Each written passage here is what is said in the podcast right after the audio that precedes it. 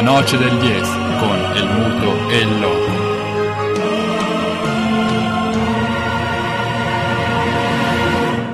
Con perdón de las damas, que la chupen, que la sigan chupando.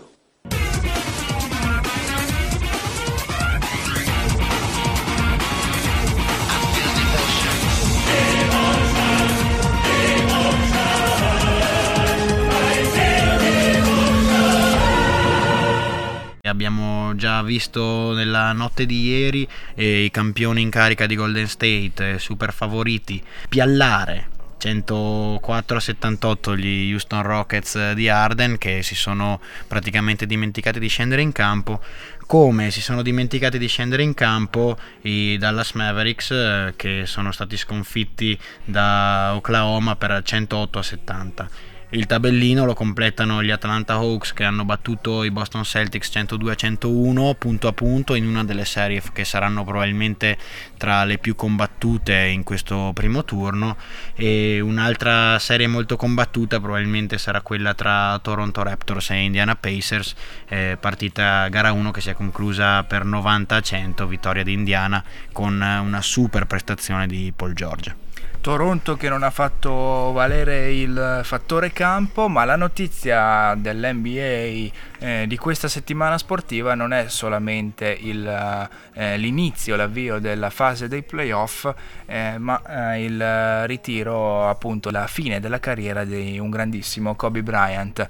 Proprio da questo argomento eh, siamo partiti nel eh, Flavio Tranquillo, voce del basket di Sky Sport. La prima domanda che volevamo farti, siamo freschissimi del, sul ritiro di Kobe, per cui era quasi obbligata e volevamo un po' chiederti come hai vissuto que- la, questa notte e quali sono i primi ricordi o i flash che ti sono venuti in mente eh, guardando il suo ritiro.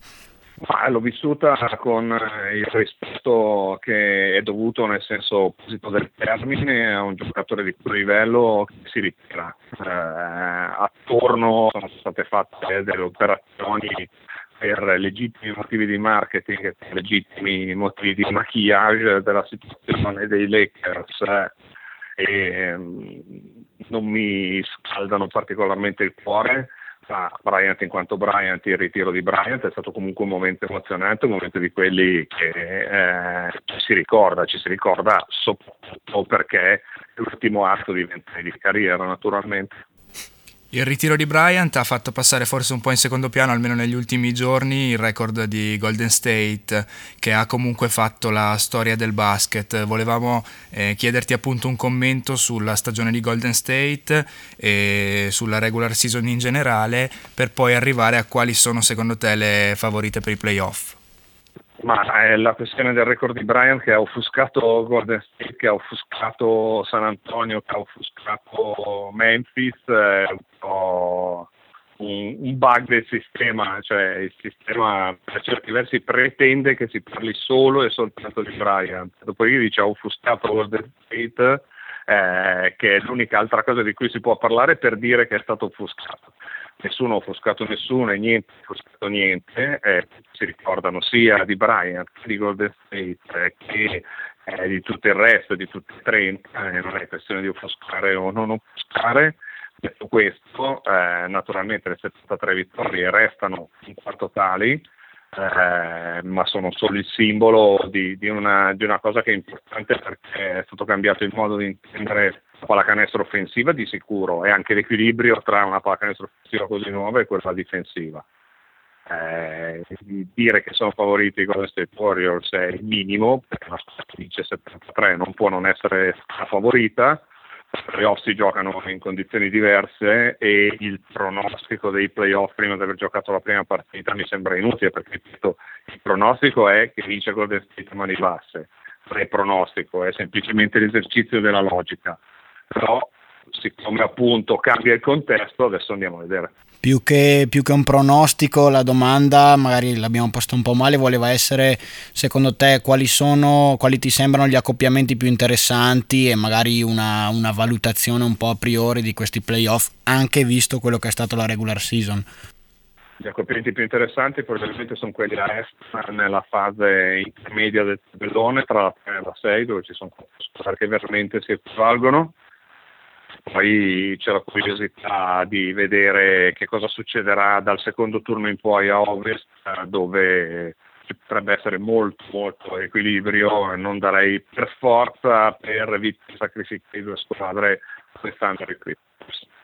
E ultima cosa invece, tornando in casa nostra, eh, casa vera e propria, perché volevamo chiederti se hai seguito l'avventura di Trento in, eh, in Eurocup e che impressione ti ha fatto e soprattutto poi anche passando alla nazionale eh, che hai commentato in occasione dell'Europeo, e quali sono le prospettive eh, preolimpiche? Secondo te è un'impresa fattibile? Giochiamo in casa, forse c'è quella marcia in più, però eh, non è semplice sicuramente arrivare a Rio. Ho seguito le partite, ho seguito la stagione. L'unico pericolo che vedo all'orizzonte è quello di sentirsi dire o dirsi troppe volte che bravi che siamo, storia incredibile. Chiaro. Posto che sono molto bravi e posto che è una storia molto interessante ed è una storia di successo, una case history si direbbe a livello eh, universitario però poi a forza di sentirselo dire o dirselo troppo, mm, dirselo troppo mi sembra che non ci sia questo rischio perché vedo persone molto con i piedi piantati per terra. Ecco, forse ogni tanto è salutare non dirselo troppe volte perché mm, come minimo eh, io penso che questa squadra possa avere ancora degli obiettivi. Eh, non so se possa andare oltre la, la semifinale, quasi finale di Eurocup o meno, eh, non so se possa andare oltre fare i playoff eh, e fare la Italia e vincere una partita e andare vicino a vincere la seconda, però può crescere in assoluto. E, e per crescere ci vuole anche ancora un po' di fame, quindi sono bravissimi, però con possibilità di, di fare ancora di più. Ecco, io direi più questo che non eh, unirmi al, al dovuto eh, coro de, del bravissimo. Siamo d'accordo. Eh, della nazionale non, non, non, saprei come parlare di una roba che non esiste finché non, eh, i nomi sul foglio di carta sono quelli, sono nomi interessanti. Eh, però bisogna che ci aggiorniamo perlomeno al 25 giugno quando abbiamo visto andare avanti e indietro per dieci giorni qualcuno, se no diciamo che Gallinari è forte, non lo sappiamo che Messina è bravo ad allenare, ma anche questo lo sappiamo, poi che tipo di squadra viene fuori eh, mi sembra un esercizio abbastanza vano a livello teorico, ci sono gli avversari, sono ancora più nebulosi in questo momento, eh, bisogna andare lì e vedere. Assolutamente, allora eh, ci riaggiorneremo al momento debito. Grazie mille Flavio per la tua disponibilità. Saluti, grazie a voi. Ciao, buona serata, grazie. Ciao, ciao, ciao. La noce del 10 con el muto e il loco.